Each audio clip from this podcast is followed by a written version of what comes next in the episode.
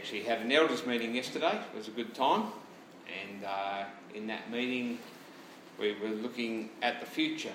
Who are we to be as a church? Um, and we wanted to really focus on what you might call the, the cutting edge of Christianity or the world. The cutting edge is really to outreach to those who are unbelievers, to essentially uh, look at ourselves here as a, as a church plant, or in, in Queensland, a church plan. Um, just so sorry, I'll do an interpretation to understand.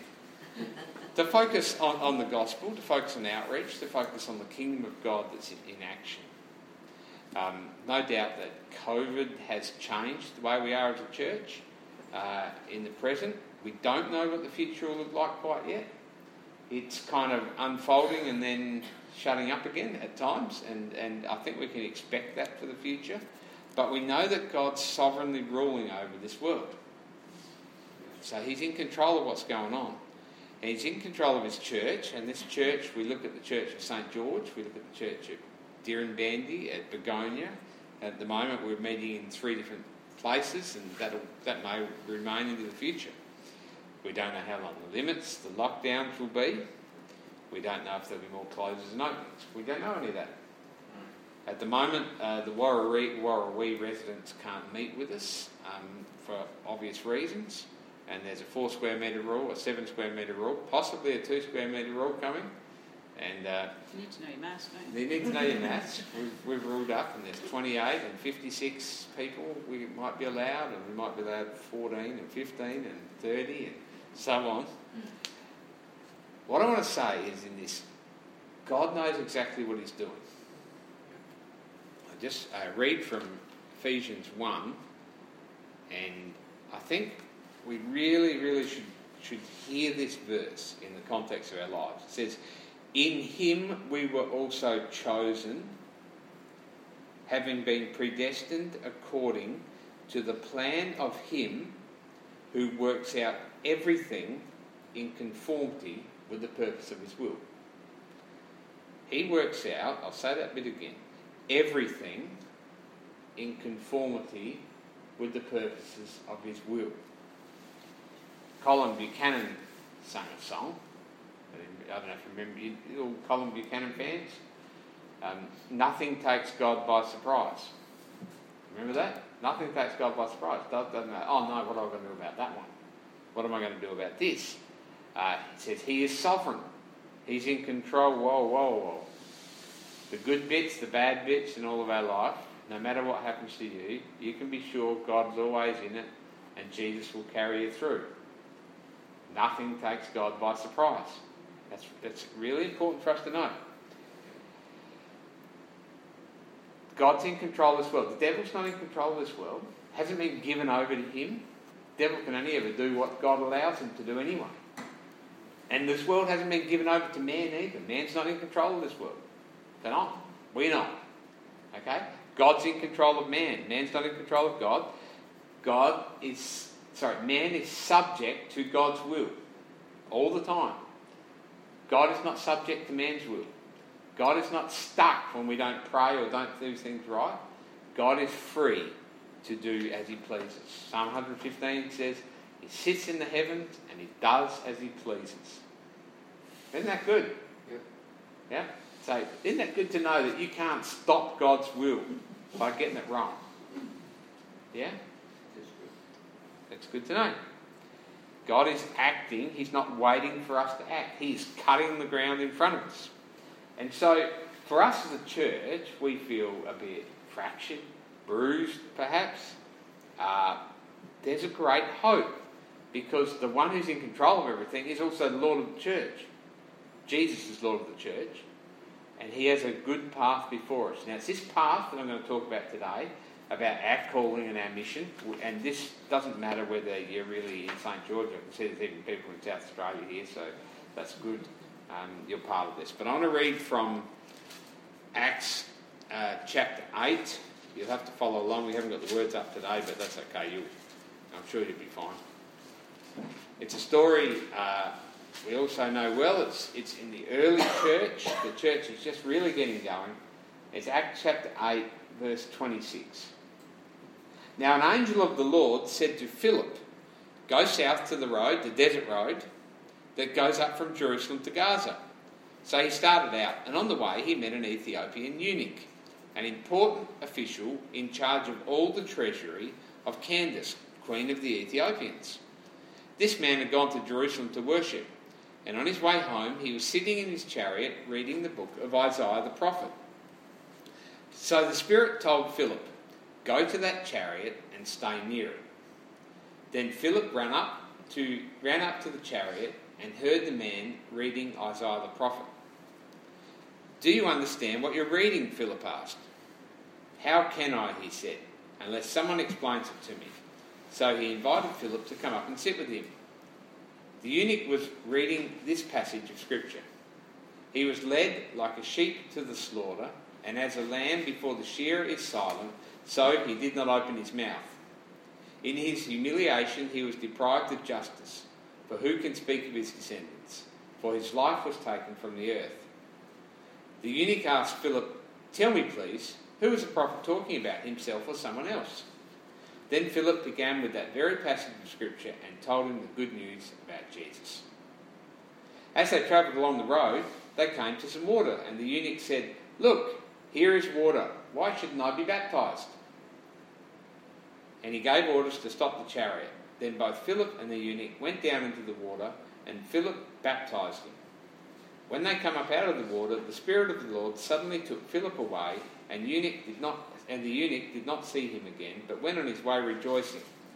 Philip, however, appeared at Azotus and travelled around preaching the gospel in the towns until he reached Caesarea. Now, God led Philip to this road, uh, to this chariot, and it just so happened that he was able to walk alongside when the, the Ethiopian eunuch was reading from Isaiah 53, the passage all about Jesus. We preached on that a couple of weeks ago, didn't we?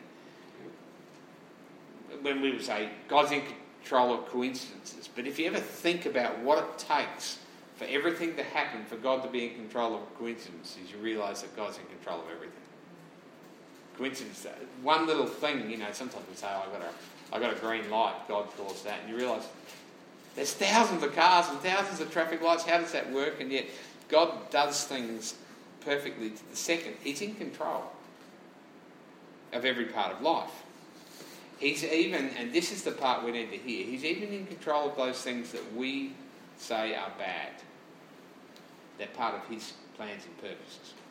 So this Ethiopian eunuch, why, why a eunuch? Well, a eunuch is, you know, a man who's been castrated, is because he was in control of the Queen's uh, uh, money, and, and to be a Queen's official, uh, any man's a threat to, uh, to, to, a Queen. Uh, but if he's been castrated, he's not a threat in that way. That's why that would, that would have been so. But he's also a Jew, and he's been up to Jerusalem to worship Yahweh, the Old Testament God. And then Philip explains to him, You know this what you're reading about? This is Jesus. He's explaining the good news about Jesus. Jesus is the one who saves. The Ethiopian believes. That's quite a miracle, isn't it? He believes in Jesus. And then he asks to be baptized, and Philip doesn't. Now, I actually don't want to focus so much on that story. I will focus on bits of it. But I want to focus on Philip. Who was Philip? He, he's a man who appears, he's not the disciple Philip, this is another, another one he appears in Acts 6. And what's happening is the apostles are getting stuck. They're, they're trying to do all they're doing. They want to preach the word, and, and there's widows that need feeding, and they can't do it all. And that, so they set aside, um, I think it's six, six men to distribute, might be seven, I don't know, you can count them in Acts 6, um, to distribute food to the widows. So they, they and it says that distributing food to widows, waiting on tables. So they have a food ministry. And they are kind of where people get the concept of a deacon or a servant. But it says of these uh, who, who were given this work, their qualification for ministry was this full of the Spirit and wisdom to wait on tables, to distribute food to widows. Full of the Spirit and wisdom. That was the qualification. So here is this bloke called Philip who's set aside to minister. He's given a job, he ministers, distributing food to widows, and he's out, led by the Spirit, proclaiming Jesus powerfully. Right. What place do you have in the church? What jobs do you get given? Some here, some there, sometimes a bit spasmodic, not a very organised leadership, you might say. Um, uh, it's, it's, we don't, our rosters aren't quite sorted out at the moment. Uh, it's all a bit up in the air. Or maybe, you know, I've got the strong calling on, I'm the one who cleans the toilets, or I'm the one who does this. Philip had a strong calling, didn't it? He, he, well, he, had, a, he, had, a, he had a role. Wasn't his only role, was it? What I'm saying is this we picture ourselves, and, and often the, the mistake we make, well, we can't help it really, is we picture roles chiefly with regard to a Sunday morning service. Yep. Uh, which part of the roster, if it says a roster, it's generally about the Sunday morning service. Which part of the roster are you on for that? What, what part do you take? Which is very limiting because you see, we all have a part to play in proclaiming Jesus, to be led by God, to baptize. Well, we don't go too far, do we? What might you be called to? That, that's the question I want you to think through. Because we are qualified through Jesus to be like Philip, regardless of our role. Can you understand that? Yeah. Do you believe that God might call you to do something quite uh, well, what's what's that? Out of the normal, like this. Yeah. Can that happen? Okay, we are qualified through Jesus. Every single person who's called to be a sheep is called to be a shepherd. Everybody has some a part to play, and that part to play includes uh, what uh, that, that calling to proclaim Jesus in whatever setting we're in. Now, we're all in different settings, aren't we? Some of us are farmers, and farmers meet with people on farms mostly, don't they? Yep. And it, you might say, very, very small sphere of influence.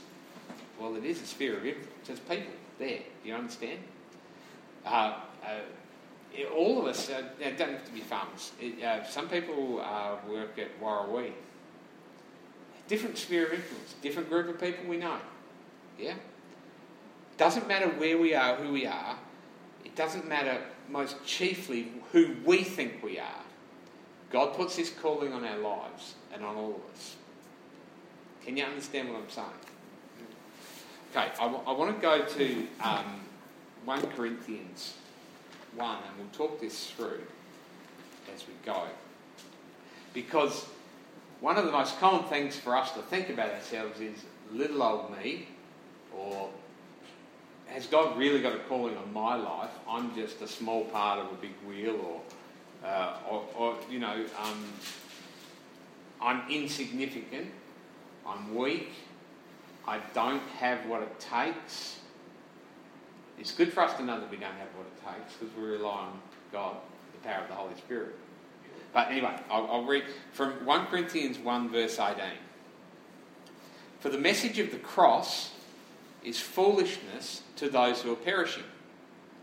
But to us who are being saved, it is the power of God. The message of the cross, of Christ crucified, the message of what he did for us, are we banging on about that again? Are we talking about the cross again? Because surely as Christians we go on from that message, don't we? Do we?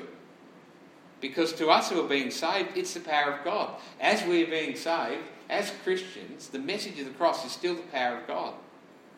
For it is written, I will destroy the wisdom of the wise, the intelligence of the intelligent I will frustrate.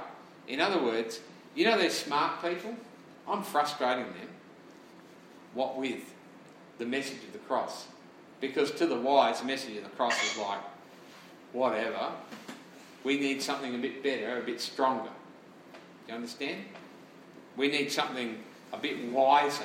The message of the cross is it's like, why do we keep going back there? Because it's the power of God for us who are being saved. Where is the wise man? Where is the scholar? Where is the philosopher of this age? Has not God made foolish the wisdom of the world? For since in the wisdom of God, the world through its wisdom did, did not know him, God was pleased through the foolishness of what was preached to save those who believe. Salvation came through the foolishness of the message and the preaching of the cross. But through the wisdom of the world, the wisdom of the world will never come to know God. It's not, it doesn't, it's not that sort of wisdom. And often what we do as a church is think, right, we're all got, we're, we're saved by the message of the cross. Now we go on to this message which is a message of glory, a message where we're great, a message where we've got it all together. No, no, we are still with the message of the cross, and we need the message of the cross all the time. Can, can you see that? If you don't. Sorry, it's still doing its own thing. Yes, still got computer problems, but I'm going to go on. And uh, we're going to mute one of these. Yeah, I'm trying to keep on Yeah. Good, thank you. Now, um, where else are we up to? For since in the wisdom of the world, the world in its wisdom does not, did not know God, God was pleased through what through the foolishness of what was preached to save those who believe. Jews demand miraculous signs, and Greeks look for wisdom. So there's some people out there who love miraculous signs. Show me a sign. We want the glorious church. We want the church that's happening. We want the powerful church. Yeah? Others look for wisdom. We want the wise church. The church is very smart, got it all together. Yeah? But we preach Christ crucified, a stumbling block to Jews and foolishness to the Gentiles. In other words, the message of Christ crucified is going to be a stumbling block to those who want miracles and want the flashy church. They're going to actually say, I've had enough of this. I want something a bit more flashy. I want the action church. I don't want the message of the cross. Why? Because it's a message of weakness and foolishness to the Gentiles. Haven't you got a bit more logical message? Look, have you ever think, think of how amazing it is that sometimes you can tell people about somebody who lived and died 2,000 years ago, who was crucified on a cross, and they can believe in that. That is a miracle, isn't it? Like, who would, who, and, and then put their trust in this bloke and serve him for the rest of their life and go worshipping him. I mean, that's crazy, isn't it? And always talking about weakness and servanthood. And that's just, that's, that's, that's off the planet. We're foolish to the world. Or we create a church and a group of people who try and be like the world, but a bit better than the world. A better version of glory. Yeah, they've got money, but we can make more money. They've got, they know how to do good health, we do better health. They know how to do this, we know how to do better. We don't want a, ver- a better version of the world. We preach Christ and Him crucified. And that is a stumbling block to those who look for human glory. And it's foolishness to those who look for wisdom. But to those whom God has called, both Jews and Greeks, that's from anybody, Christ, the power of God and the wisdom of God. In other words, this foolish message of the cross is the power of God and it's the wisdom of God to this world. For the foolishness of God is wiser than man's wisdom, and the weakness of God is stronger than man's strength. Now, that, so he's, he's laid out the message of the cross, which is what Philip proclaimed that day, which changed this Ethiopian. And now he's going to talk about the messengers. He's going to talk about us. Brothers, think of what you were when you were called. Not many of you were wise by human standards. I can relate to that. Not many of you were influential, powerful people. Some might be, but not many of you were. Not many were of noble birth, so maybe not in the kingly line. We come from Germans. They're famous for some things. Um, but God chose the foolish things of this world, that's talking about people, people the world considers foolish. God chose the foolish things of this world to shame the wise. God chose the weak things of this world to shame the strong. How about that? We've got a place now, haven't we? He chose the lowly things of this world and the despised things and the things that are not to nullify the things that are, so that no one may boast before him. It's because of him that you're in Christ Jesus, who has become for us the wisdom from God. That is, our righteousness, holiness, and redemption. Therefore, as it is written, let him who boasts boast in the Lord. Can you see? Are, are, we weak people? Are we not influential people? Are we not noble people? Uh, good. Who are we going to talk about then? Not ourselves. Who are we going to try and build up? We're, we're, we're going to proclaim Jesus. We're going to talk about Him at every opportunity. We're not on about ourselves. We don't care about ourselves. It's not about our own human glory. It's, it's actually not about us. There's no. We are the unglorious ones, and good for that, isn't it? I remember once years ago when I first went into ministry, they said, "Oh, what are your dreams and hopes? Do you want to go up the level and get a bigger church and end up with a big city?" Oh, it's it's great. To, wouldn't it be great? Because we could have thousands of followers on Facebook. Woohoo! I could be a Twitter. I've got Snapchat. Um, is that what we want? Or is it actually okay to be a normal person in your normal sphere of influence with the people you work with in the hospital and take the place God's given you there and the relationships He's given you there and not, not look for human glory and human achievement and human success and human strength? Because when you do that, you stop proclaiming God. Who are you proclaiming? Yourself. You see, when we have uh, what's called, people call a theology of glory rather than a theology of the cross, we're actually looking to lift ourselves up. We make out it's about God. We say, this is all about God, but it's not. It's about ourselves. We're full of ourselves. And we want human um, uh, acceptance and va- validation and all of that, whereas everything we boast in is Christ. And so he says, Paul says in uh, 2 Corinthians 4 5, for we do not preach ourselves, but Jesus Christ as Lord, and ourselves as your servants for Christ's sake. That's what the gospel does. We preach Christ as Lord and us as servants. It's not about glory, it's about Christ. So there's no boasting. We fit into God's plan. He doesn't fit into ours. He's not there to make us reach all our goals. We're there to do His purposes. We, God, okay. I'll keep going.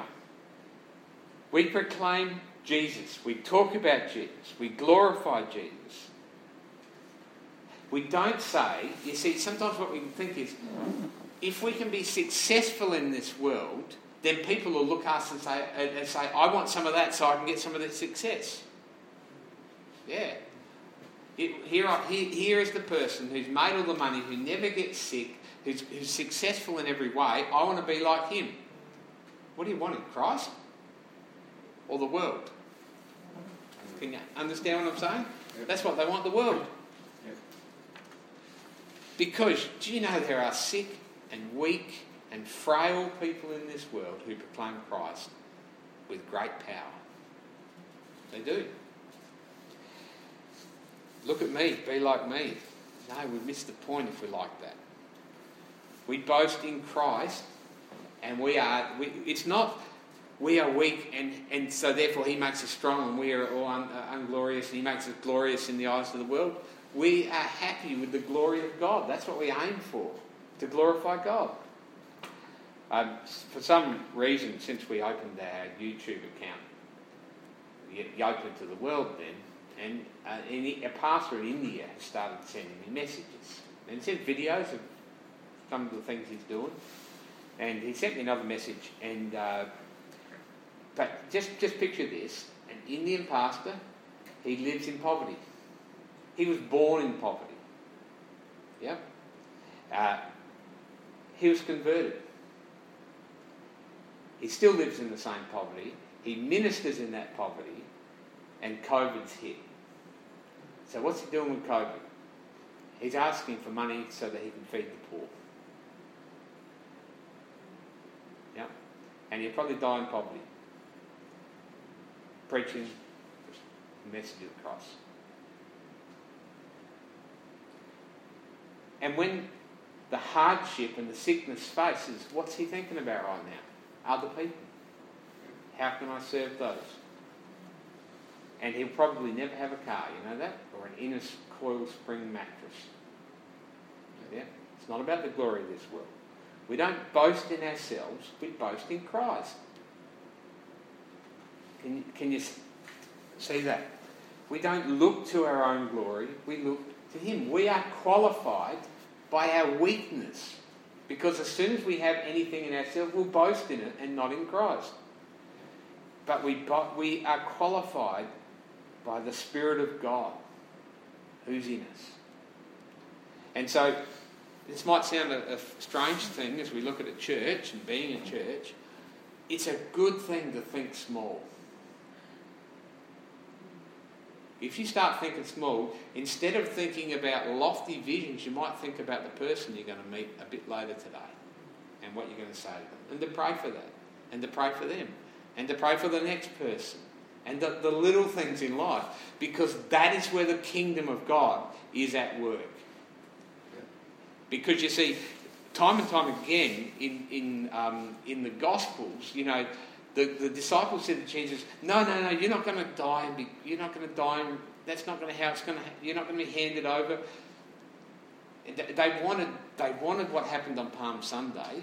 We, we often speak about that. They wanted the glorious riding. They wanted everybody worshipping. They wanted the Romans to be overthrown. What they didn't want is the weakness of the cross, and they didn't want uh, the one who would go into the temple and overturn the temples and say this is actually about a relationship with God. It's not about this worldly glory. And it's not then, he did all that so that later on the church could then have worldly glory. He did that so later on we could always be the kingdom of God at work beneath the surface, having conversations with people, bring the little things. It's great to have a big church, don't get me wrong. It's, it's great for the church to gather. I'm not saying uh, that, we, that we should uh, deny that. What I am saying is that is not everything if it's about human glory. It's about what we, we each have a part, like Philip, who was basically a servant, and he took on a, a, God's calling and he went out and he proclaimed Christ. And you can say he did great things to an Ethiopian who we never heard of again. And I don't know if we heard much about Philip ever again. Yeah, disappear. Yep. Insignificant? No, not insignificant. Not at all. We're, we're probably never going to appear in any books. Not going to be an autobiography about me. It'll be a pretty small story. You understand? But great things in the kingdom of God are not glorious things in the world. I want to just point out one more thing, and that is we are also qualified because we have the message of the cross. One thing which you, it's not necessarily, you see, we, we sometimes are blinded because sometimes what we look to Scripture is to find out what does it mean for me, rather than if you look at the New Testament, I've often said this, these books in the New Testament are about Jesus. That's what they're about. If you actually were to like, they're 90% about Jesus. And if you read in Acts, we read it on Acts, you find out that all the disciples are out there preaching, like Philip. Peter gets up on the day of Pentecost and he preaches to 120 people, and by the end of the day, it's 3,000 people. Yeah? What does he preach about? Death, resurrection of Jesus, Jesus' Lordship. Yeah? Um, then later on, they, they healed a beggar on the way to church, uh, on the way to the temple, sorry, and and uh, the crowd of onlookers were there. So what did they do? Proclaim Jesus to the crowd of onlookers. The people standing by watching. They proclaimed Jesus to the Sanhedrin when they were arrested and questioned. They, they proclaimed Jesus to 5,000 people in Solomon's colonnade, all gathered together. But they also, Stephen did it to the temple leaders as he was being stoned. They proclaimed Jesus in homes, synagogues, in prisons, in ships, in storms, in the homes of Romans, to the Gentiles, to Samaria, to the ends of the earth, to an Ethiopian who never heard of again. Can you see that?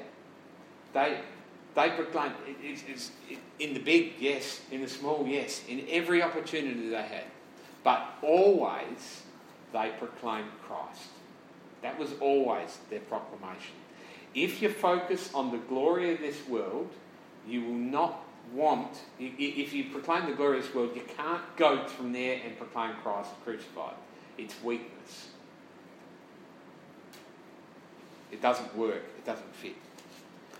Paul said, I was continuing on in, in 1 Corinthians, I finished chapter 1. He says in chapter 2, When I came to you, brothers, I did not come with eloquence or superior wisdom, as I proclaimed to you the testimony about God. In other words, I didn't come because I was super smart. We can think of Paul being, you know, he might have been intellectual. I didn't come with that. I didn't come with eloquence, with superior words. Um, for I resolved to know nothing while I was with you except Jesus Christ and Him crucified. There's only one thing I wanted you to know about Jesus Christ and Him crucified. I came to you in weakness and fear. I was afraid when I came to you, and with much trembling. My message and my preaching were not with wise and persuasive words, but with a demonstration of the Spirit's power. So that your faith may not rest on man's wisdom, but on God's power. So, what does He want? He wants your faith to rest on God's wisdom, God's truth, Jesus Christ, and Him crucified. And He came with a demonstration of the Spirit's power. Now, that demonstration of the Spirit's power, I'll, I'll say it again. If, if ever a person today puts his faith and trust in someone who lived 2000 and died 2000 years ago and was raised from the dead 2000 years ago, that is absolute craziness as far as the world goes. That is a miracle. When we read John 14, it says, John, Jesus says, You'll do greater things than these. And we immediately think, miracles, wisdom, glory, right? That's the greater things, isn't it? I'll tell you what, a conversion is an incredible miracle. I don't think you can beat it because uh, Paul describes it uh, in Colossians as um, being rescued from the dominion of darkness and brought into the kingdom of the Son he loves, in whom we have redemption and forgiveness of sins.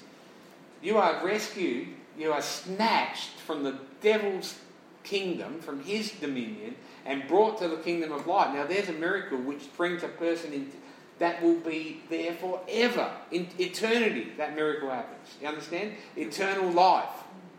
Human glory is so often described in the Bible like a, the grass that withers, fades away, the dew that disappears as soon as the sun gets warm, it's gone.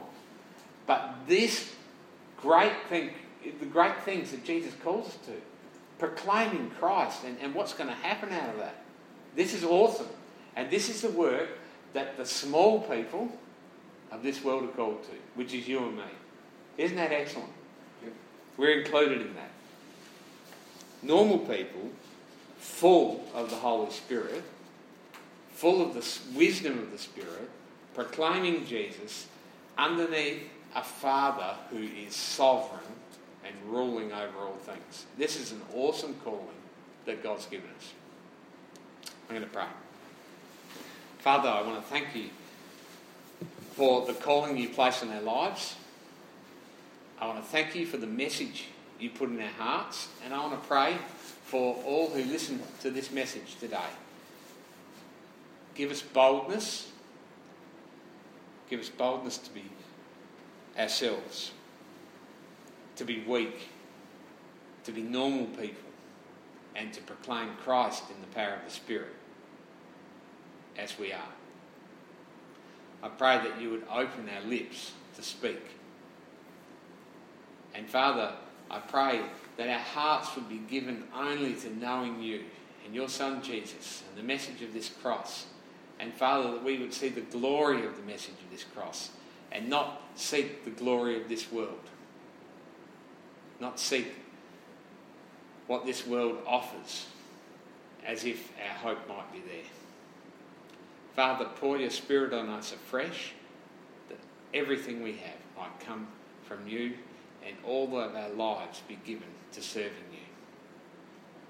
And Father, I pray that that would spill over into the service of one another, that we would give with all of our hearts to those around us and speak the name of Jesus.